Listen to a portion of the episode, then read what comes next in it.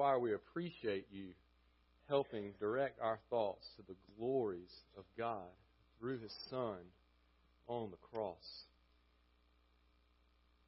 I've already said it one time again, but I'll just go ahead and say it again. That's what it's all about.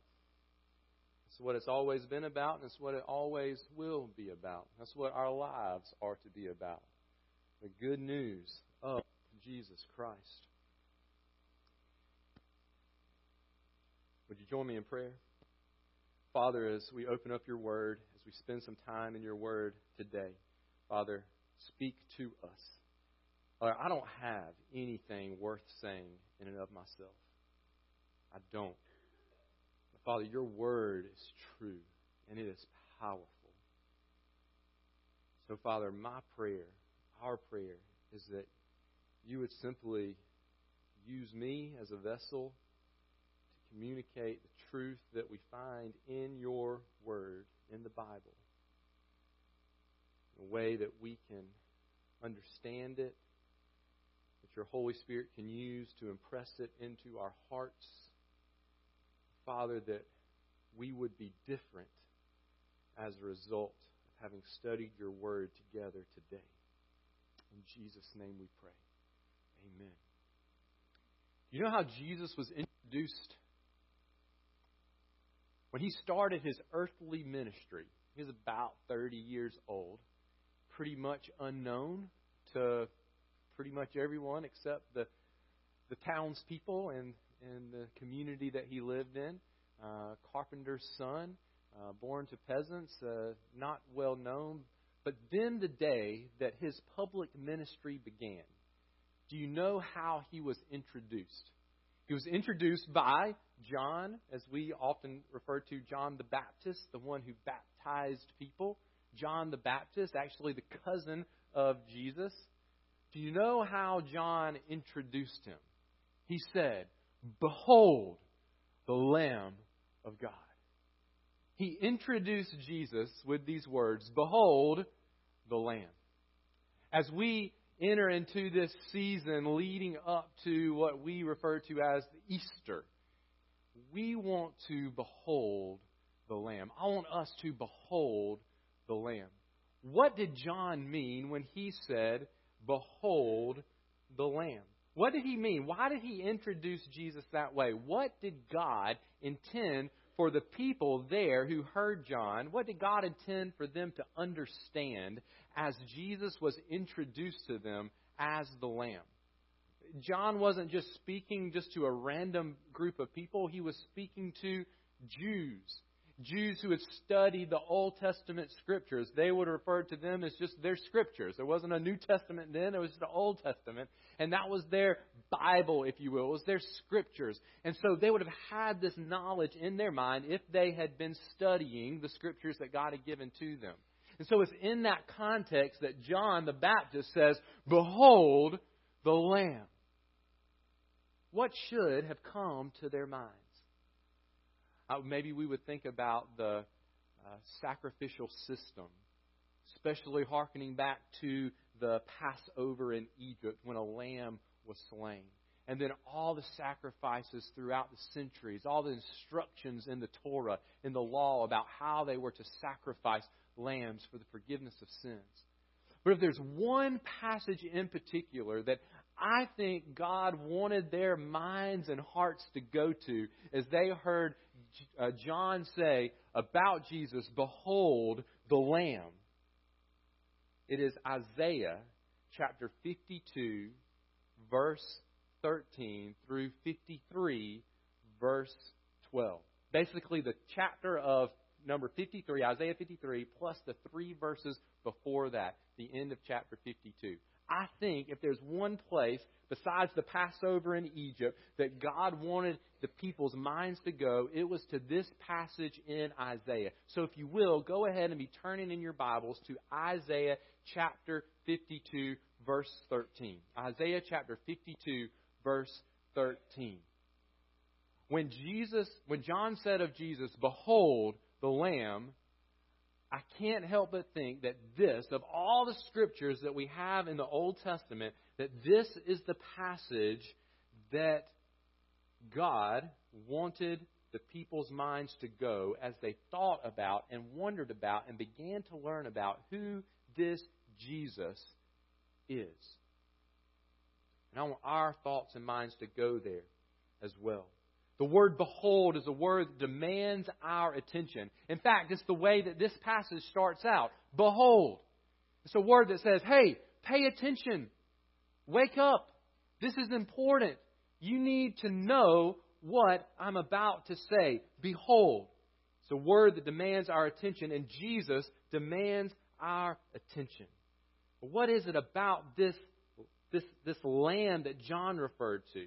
What's so special about a lamb? There's nothing powerful about a lamb. A lamb is just supposed to go where the master or the shepherd tells him to go. A lamb, in fact, seems weak.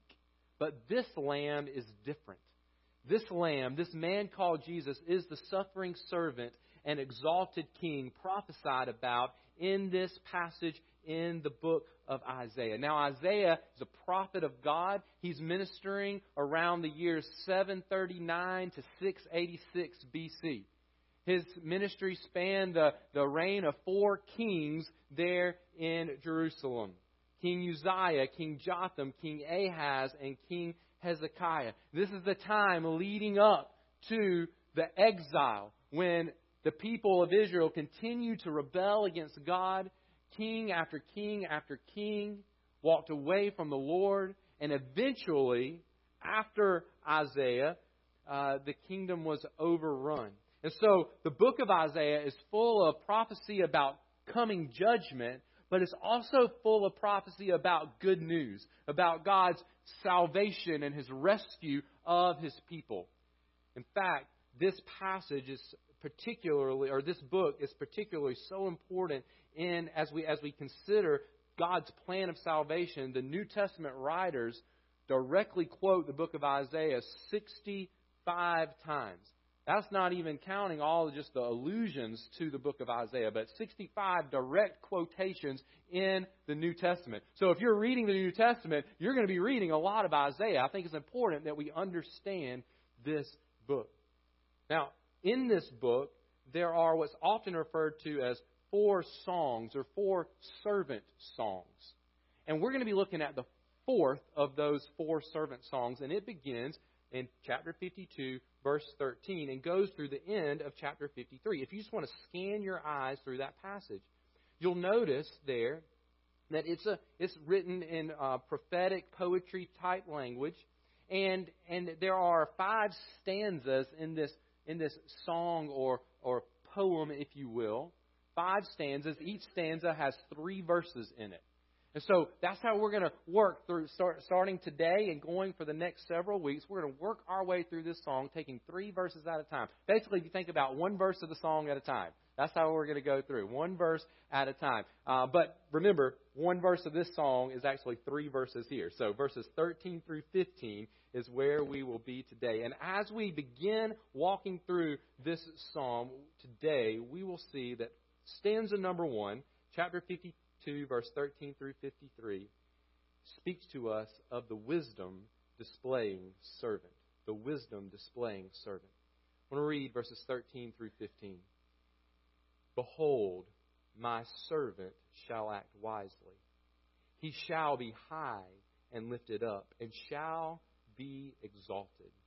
As many were astonished at you, his appearance was so marred beyond human semblance, and his form beyond that of the children of mankind. So shall he sprinkle many nations. Kings shall shut their mouths because of him. For that which has not been told them they see, and that which they have not heard they understand. This is the Word of God. So much packed into just this first stanza of this song, these first three verses. If you want a summary statement of what we're going to be seeing in these three verses today, here it is. Jesus fits the picture of the exalted servant who wisely rose to the highest throne through great suffering. Jesus, that one that John introduced as Behold the Lamb, he fits the picture here in these three verses of the exalted servant who rose to the highest throne through his suffering. The wisdom displaying servant. Now, these three verses actually serve as a summary of this entire passage. You could take these three verses and see how the rest of all of chapter 53 is more detail, goes into more detail on these three verses. So we're kind of going to get a summary of all of chapter 53 here in these three verses at the end of chapter 52. Now, this word behold, as someone was be reading this, it would, it would call their attention, say, hey, this is important. Why is what Isaiah is fixing to prophesy important? Well, in chapter 52 of Isaiah, there's the promise of deliverance. Notice that the beginning of chapter 52, He's been talking about judgment. He's talking about things going on here um, with Israel. And he says, Awake, awake, put on your strength, O Zion, put on your beautiful garments, O Jerusalem, the holy city. For there shall no more come into you the uncircumcised and the unclean. Shake yourself from the dust and arise. Be seated, O Jerusalem. Here you go. Loose the bonds from your neck, O captive daughter of Zion. Chapter 2 is prophesying a deliverance. There's going to be a deliverance of the people of God from captivity. And so then the question would be in our minds, would be in the minds of Israel, who is going to be the deliverer? If there is a deliverance, there must be a deliverer. And so then when we get to verse 13, Isaiah says, Behold, he's getting ready to tell us who this deliverer is, and he calls him my servant. God says, My servant shall act wisely. My servant shall act wisely. What does it mean that the servant would act wisely? Well, this wisdom and this acting out of wisdom makes us think about being successful in what you set out to do. My servant shall act wisely. He shall be successful in what he sets out to do. If you'll flip to chapter 53, verse 10, chapter 53, verse 10, this, this song, if you will, ends the same way that it begins. This servant, it says, in, right towards the end of verse 10, it says, He shall prolong his days, the will of the Lord shall prosper in his hand. That acting wisely could be uh, referred to as prospering. What he sets out to do, he will accomplish. And then if you go to verse 11, by his knowledge, it says, shall the righteous one, my servant, make many to be accounted righteous. So, this acting out of wisdom, this prospering of what he sets out to do, this, this knowledge of what to do and how to do it, is all describing this servant. He shall act wisely. You could say it this way For the servant to act wisely means that he will execute the right means to accomplish the right end in the right way for the right reason. Let's say that one more time, and then we'll come back to it at the end. This servant, in order to act wisely, that means that he's going to execute the right means to accomplish the right end in the right way for the right reason. Now, that's a pretty tall order. Who can do that? Who can do all of that perfectly? Well, none other than God. Let me give you three things we learn about this wisdom of who we know to be Jesus. So, spoiler alert, we could just walk through all of this and say, I wonder who this is, I wonder who this is, I wonder who this is, and then come Easter Sunday say, it's Jesus. But we know who it is. It's so obvious who it is. So we'll go ahead and give you the end of the story. We are talking in this passage about Jesus. He is the fulfillment. He is the servant. Number one, the wisdom of Jesus was displayed through his divine exaltation. It is displayed through his divine exaltation. Notice the rest of verse 13 he shall be high and lifted up and shall be exalted. This is threefold declaration of the exaltation of the servant. High and lifted up and exalted. Those words, uh, high and lifted up, are always used in Isaiah to refer to God. They're always used to refer to God. Isaiah chapter 6, verse 1. In the year that King Uzziah died, I saw the Lord sitting upon a throne, high and lifted up. Who was seated on the throne? The Lord high and lifted up, and the train of his robe filled the temple. And just in case we're not quite sure who this Lord is, is this Lord really God?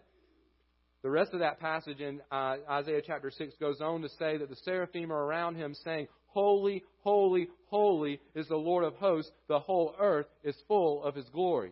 That is obviously God on the throne, high and lifted up. Isaiah chapter 33, verse 10. Now I will arise, says the Lord. Now I will lift myself up. Now I will be exalted. In Isaiah chapter 57, verse 15. For thus says the one who is high and lifted up, who inhabits eternity, whose name is holy. This is talking about God. This servant is God. And that's important to realize that the servant is God because as we continue through um, in the coming weeks, chapter 53, we'll realize that this servant was also human. But as we study his humanity, we must not lose sight that this is not just any ordinary human. This is the high and lifted up one. This is God. And whatever happens to the servant throughout chapter 53, some horrible things happen to him. We must remember that we already know the end. He is high and lifted up. He is exalted. Secondly, the wisdom of Jesus, this servant, Jesus, is displayed through his intense suffering. Verse 13, we start out, My servant shall act wisely. He shall be high and lifted up. He shall be exalted. And then, just out of nowhere, we get to verse 14, and it says, As many as were astonished at you. And we think, oh, yeah, everyone's astonished at how awesome and how magnificent and how glorious he must be if he is exalted and he is high and lifted up. But notice what they're exalted at. Excuse me, they're astonished at. They're astonished that his appearance was so marred beyond human semblance, and his form beyond that of the children of mankind. Whoa. This, this, this song just started out on this glorious note, and all of a sudden it's like we just did a 180 and we're we were we were headed headed to the glories of heaven and now we're just in the midst of destruction. Just one verse later. They're astonished at the servant because he's so marred. Another way to say that is he is disfigured. So much so that he is not even able to be recognized as a human. Like to look at him and go, that's not even what a human is supposed to look like. He has become so marred and mangled and disfigured. What in the world is happening? I thought that he was going to act wisely. I thought that he was going to execute this perfect plan, that he was going to do the right thing in the right way to accomplish the right ends for the right reason.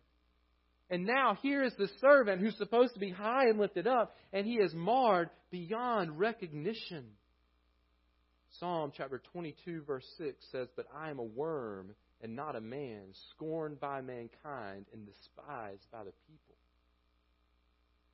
Jesus was a human, he was a man, but at some point in his life, the prophet Isaiah says this servant is not even going to look like a human because he's going to be so marred and mangled and disfigured. Psalm chapter 22, verse 16 through 18. We cannot help but think about the cross as we read Psalm 22. In these three verses, for dogs encompass me, a company of evildoers encircles me. They have pierced my hands and my feet. I can count all my bones. They stare and gloat over me. They divide my garments among them, and for my clothing they cast lots. Who is this talking about? It's talking about Jesus. What event is it talking about? It's talking about the cross. Notice Matthew chapter 27, beginning in verse 26. Then he, Pilate, released for them Barabbas, and having scourged Jesus, delivered him to be crucified. To be scourged, left that human, that body mangled and torn, flesh hanging bloody, marred beyond human semblance. He goes on and says, And the soldiers of the governor took Jesus into the governor's headquarters, and they gathered the whole battalion before him, and they stripped him and put a scarlet robe on him, and twisting together a crown of thorns, they put it on his head. Don't you think as that crown of thorns pierced the brow of Jesus, it just began to mangle his face? So that when it was all said and done, didn't even look like a human is supposed to look like. And kneeling before him, they mocked him, saying, Hail, King of the Jews! And they spit on him and took the reed and struck him on the head. And when they had mocked him, they stripped him of the robe and put his own clothes on him and led him away to crucify him. You see, it's a mockery of the exaltation of this one who had claimed to be God. Certainly, this isn't God. Look at him. Look at him. Beaten and bruised, battered and torn. Like a little helpless lamb that can do nothing to defend himself. Where's the wisdom in that? How is this acting wisely? It doesn't seem like prosperous, a prosperous plan. It seems like a failing plan. This is the one who is the deliverer? I don't think so. Hail, King of the Jews. Yeah, right. And that's what the world says. It said it then and even now. The world looks to the cross, and the cross seems to be something of, of shame. And in one sense, it is. How could this be? No way this is the, the deliverer. No way this is the promised king who will save and conquer. No way is this servant acting wisely. No way is he going to be successful. No way is he going to bring about prosperity. But it is.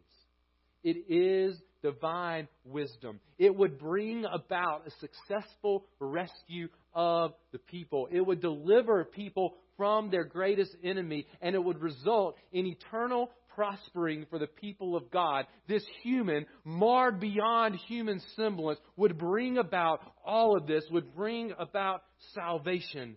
One writer said it this way No greater prosperity ever accrued from any act than from the giving up of that life in his voluntary and atoning sacrifice.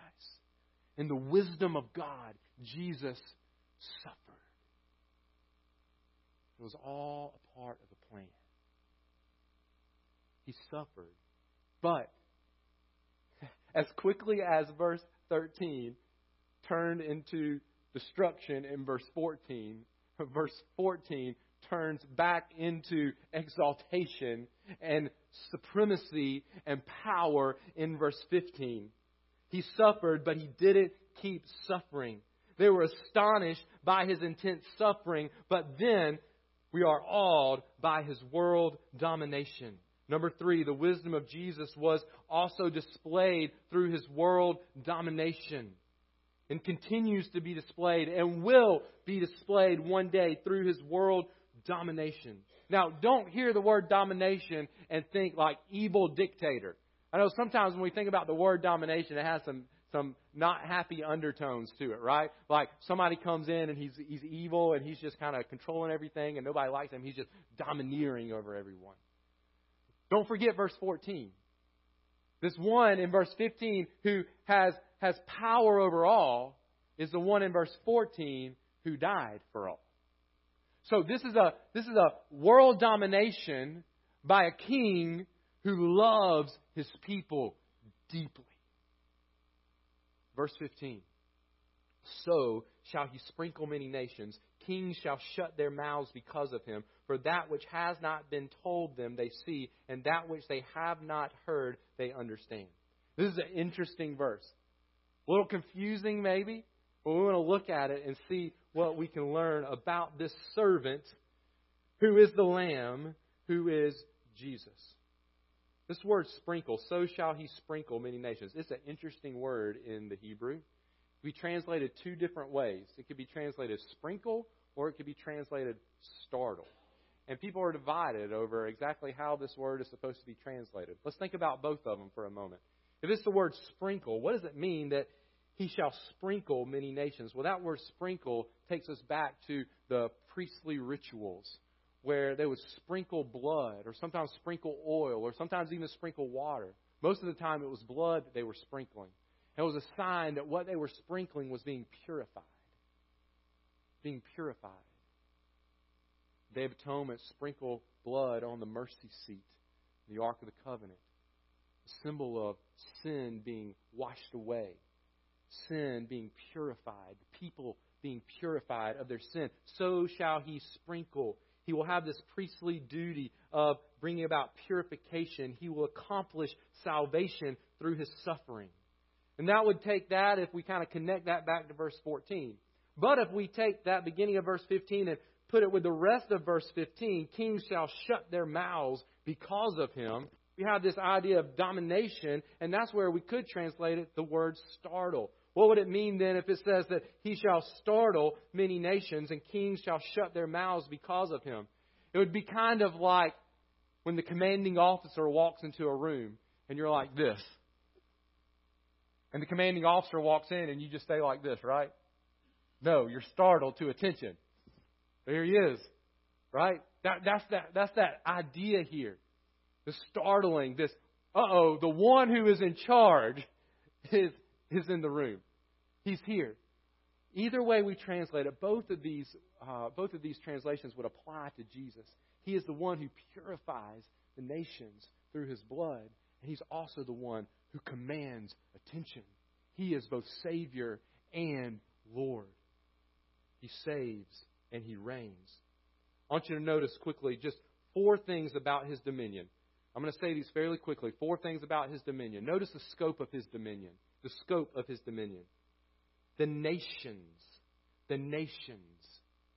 Worldwide. Worldwide domination. Worldwide kingship.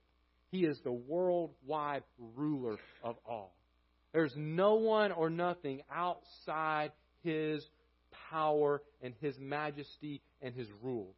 We see this other places in Isaiah. Isaiah chapter 42, verse 2. Isaiah chapter 42, verse 2. Speaking about the servant, this is the first of those servant songs. It says that he will bring forth justice to the nations. He will bring forth justice to the nations. And then Isaiah chapter 49, verse 6. Probably one of my favorite, I know I say this all the time, but I'm saying it again. Probably one of my favorite verses in the Bible. Uh, Isaiah chapter 49, verse 6 another one of the servant songs in Isaiah.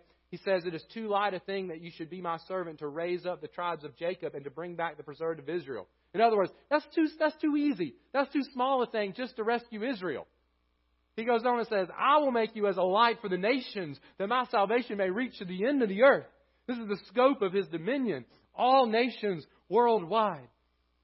And then we could flip over to Isaiah chapter 66, the very end of Isaiah we find these beautiful words For I know their works and their thoughts, and the time is coming to gather all nations and tongues, and they shall come and shall see my glory. And I will set a sign among them, and from them I will send survivors to the nations, to Tarshish, Pul, and Lud, who draw the bow, to Tubal and Javan, to the coastlands far away. This is a missionary enterprise that have not heard my fame, the people that have not heard it or have seen my glory. They haven't seen my glory. And they shall declare my glory among the nations.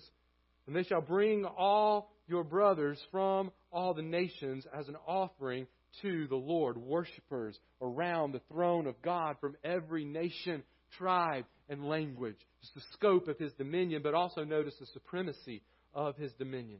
The supremacy of his dominion. Who is it that are startled to attention? Who is silenced in his presence? The kings. Does that mean just the kings and no one else? No. But if the kings are silenced in his presence, you better believe that everyone else is silenced in his presence. The kings, he is higher than the high, he's mightier than the mightiest. Oftentimes, in, in, in, this day and time when this was written, the kings were seen as very wise individuals. You think about Solomon, right? People would go to the kings to say, How do I settle this dispute? or What should I do about this? The kings were seen as having wisdom. But the wise ones of the earth, the kings of the earth, are astounded by the wisdom of this servant, of this Lamb, of Jesus. They shall, shall shut their mouths because of him. While they're while they're saying all these things that they think are wise and showing off their knowledge, in walks Jesus and everything is quiet. Because here's the King of Kings. Here is the Lord of Lords. Supremacy of his dominion, uh, scope of his dominion, the supremacy of his dominion, but also, third, the power of his dominion. They shut their mouths. There's this ultimate respect, this standing in awe of who he is. We go back to Isaiah chapter 49, verse 7. It says that kings shall see and arise, princes, and they shall prostrate themselves because of the Lord who is faithful, the Holy One of Israel who has chosen you. So it's not just that the kings go, Oh, this is an interesting person. It's that the kings are humbled. It's that they bow in the presence. They stop talking and they worship. The power of his dominion. But also notice the effectiveness of his dominion. The effectiveness. It says that for that which has not been told them, they see, and that which they have not heard, they understand. A few minutes ago, I took us back to Isaiah chapter 6, a beautiful passage where Isaiah has this vision of the Lord seated on the throne, high and lifted up. The train of his robe fills the temple. The seraphim are there, and they're shouting, Holy, holy, holy is the Lord Almighty. And Isaiah is convicted of his sin. He says, Woe is me, for I'm a man of unclean lips, and I live among a people who are unclean. And then the angel comes and takes a coal from the altar and touches Isaiah's lips and, and, and symbolically purifies him of his sinfulness. And then God says, Who's going to go? Who's going to tell this good news message? And Isaiah says, Hey, here am I, God. Send me. Why would I not go and share this good news? You have just purified me graciously. I didn't deserve it. So I will go and share this good news. But notice then what happens in Isaiah chapter 6, verse 9. After Isaiah says, Here am I, send me, I'll go and tell everyone your good news. And he said, Go, God says, go and say to this people, keep on hearing, but do not understand. Keep on seeing, but do not perceive. Make the heart of this people dull, and their ears heavy, and blind their eyes, lest they see with their ears and hear with their ears. Excuse me, don't see with your ears. See with their eyes and hear with their ears and understand with their hearts and turn and be healed. You say, well, that's kind of rude. God says, here's some good news. Go and tell them. But by the way, tell them that they're not, they're not going to be able to hear and understand. What's the prophecy? That the ones that God originally sent the message to, the Jews, were going to reject it. Not only were they going to reject the message, they were going to reject the servant. They were going to hang him on a cross. And so this good news message has been rejected. It's been rejected. It's been rejected. But all of a sudden, now we get to Isaiah 53, and it says that somebody is seeing and somebody is understanding. For that which has not been told them, they see, and that which they have not heard, they understand. Who is seeing? Who is understanding? It is the nations. It is the kings of the earth. So shall he sprinkle many nations. Kings shall shut their mouths because of him, for that which has not been told them they see. They haven't heard the message yet, but there's this prophecy that they're going to hear it. And they're going to believe. They're going to understand who this Jesus is, who this servant is, why he came, and they're going to believe in him. I love Isaiah chapter 9, verse 2. If you allow me to go there for just a moment. We know this passage from Christmas time. Isaiah chapter 9, verse 6 says, For to us a child is born, and to us a son is given. The government shall be upon his shoulder. His name shall be called Wonderful Counselor, Mighty God, Everlasting Father, Prince of Peace. Of the increase of his government and of peace there will be no end on the throne of David and over his kingdom to establish it and to uphold it with justice, with righteousness from this time forth and forevermore. The zeal of the Lord of hosts will do this. But that's starting in verse 6. Let's go back and start in verse 1 of chapter 9. But there will be no gloom for her who was in anguish. In the former time, he brought into contempt the land of Zebulun and the land of Naphtali. These are tribes of Israel. But in the latter time, he has made glorious the way of the sea, the land beyond the Jordan, Galilee of the nations. The people who walked in darkness have seen a great light. The people who haven't heard, all of a sudden they're hearing and they're believing. They're understanding. Those who dwelt in a land of deep darkness, on them light has shined. Here is what Isaiah is saying in chapter 52, verse 15. The nations are going to hear this good news. Back up to chapter 52, verse 7. How beautiful, uh, how beautiful upon the mountains are the feet of him who brings good news, who publishes peace, who brings good news of happiness, who publishes salvation, who says to Zion, Your God reigns. Remember chapter 52 about a deliverer coming. This good news. How beautiful are the feet of those who go and share the good news. But who is this good news going to go to? All the nations. And what are the nations going to do? Many, many people from every nation will hear a message they never heard before. They will perceive it and they will understand it. And if we could skip ahead to the first verse of next week for just a moment, they will believe it. They will believe this message. In fact, Paul picks up chapter 52, verse 15 in the book of Romans. This is so just so cool. This is the the God's word just all coming together. Uh, uh, Romans chapter 15. So here now we're, we were in Isaiah about five about uh, 700 years before Jesus comes. Now we're jumping to Romans.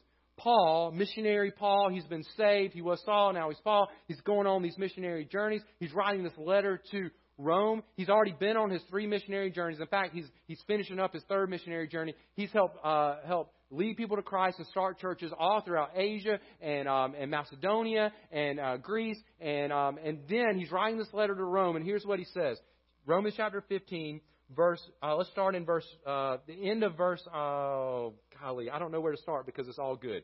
You ever have that problem? Just keep looking at the verse before, the verse before, and it's just all good. You just want to read it all. Um, we don't have time to do that uh, verse, um, sorry, verse 18.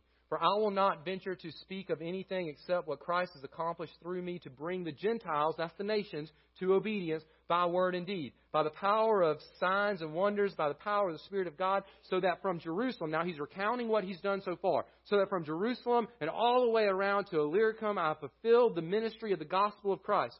Verse 20, and thus I make it my ambition to preach the gospel, and not where Christ has already been named, lest I build on someone else's foundation. Paul's specific calling on his life was to take the gospel to people who had never heard. It wasn't to be a pastor of a church. That wasn't Paul's calling. That was the calling of some people, but not Paul. Paul's calling was to take the gospel to those who have never heard, right? Exactly what Isaiah was talking about in chapter 52, verse 15. But then look at what Paul does next. He quotes Isaiah chapter 52, verse 15. But as it is written, those who have never been told of him will see, and those who have never heard will understand. Do you see what Paul is doing? He's taking Isaiah and he is applying it to his context and to him and saying, I know that the nations will believe. It's going to be as I go and as others go with this good news. Uh, our feet are beautiful, right? We're declaring a good news message that Isaiah said in Isaiah chapter 52 and it's going to go to the nations, and I'm a part of that right now. God is fulfilling this prophecy right now. He's continuing to do so today as people who know the gospel, who have believed the gospel, who are trusting in the divine wisdom of this servant that his suffering brings life, are going and taking this message to the nations. God is fulfilling this right now. I if you can't get excited about that, check your pulse. All right? I don't know what's going on. But that is just amazing. By God's grace, He opens our eyes. Right? If it weren't for His grace, my eyes would be shut, my ears would be shut, and my heart would be shut, and it would be shut off to all that is good about Jesus. But God comes in. He draws me through the Holy Spirit. He opens our eyes and ears and minds to understand the truth about Jesus, that He is the highly exalted King of kings who suffered for His people, but rose victorious. Right? That's what verse 15 implies. Verse 15 implies that the one who suffered in verse 14 didn't continue to suffer. And as we walk through chapter 53, we'll see that he didn't just suffer, he actually died. But he didn't stay dead. He rose up from the grave so that he can be the highly exalted servant lamb of God. This is the wisdom of God. We find it in 1 Corinthians chapter 1. For the word of the cross is folly, foolishness to those who are perishing. But to us who are being saved, it is the power of God. For it is written, I will destroy the wisdom of the wise, and the discernment of the discerning I will thwart. Where is the wise one? Where is the scribe? Where is the debater of this age? Has not God made foolish the wisdom of the world? For so, so for the person that says, the cross? Yeah, right. How could, how could the one who in verse 14 is marred beyond human semblance, why would I give my life to him? How could he ever do anything to help me? How could he rescue me from my sin? Paul says, For since in the wisdom of God the world did not know God through wisdom, it pleased God through the folly of what we preach to save those who believe. For Jews demand signs and Greeks seek wisdom. Here you go, verse 23. But we preach Christ crucified, a stumbling block to Jews and folly, foolishness to the Gentiles. But to those who are called, both Jews and Greeks, that means anyone in all the world, Christ, the power of God and the wisdom of God. For the foolishness of God is wiser than men, and the weakness of God is stronger than men.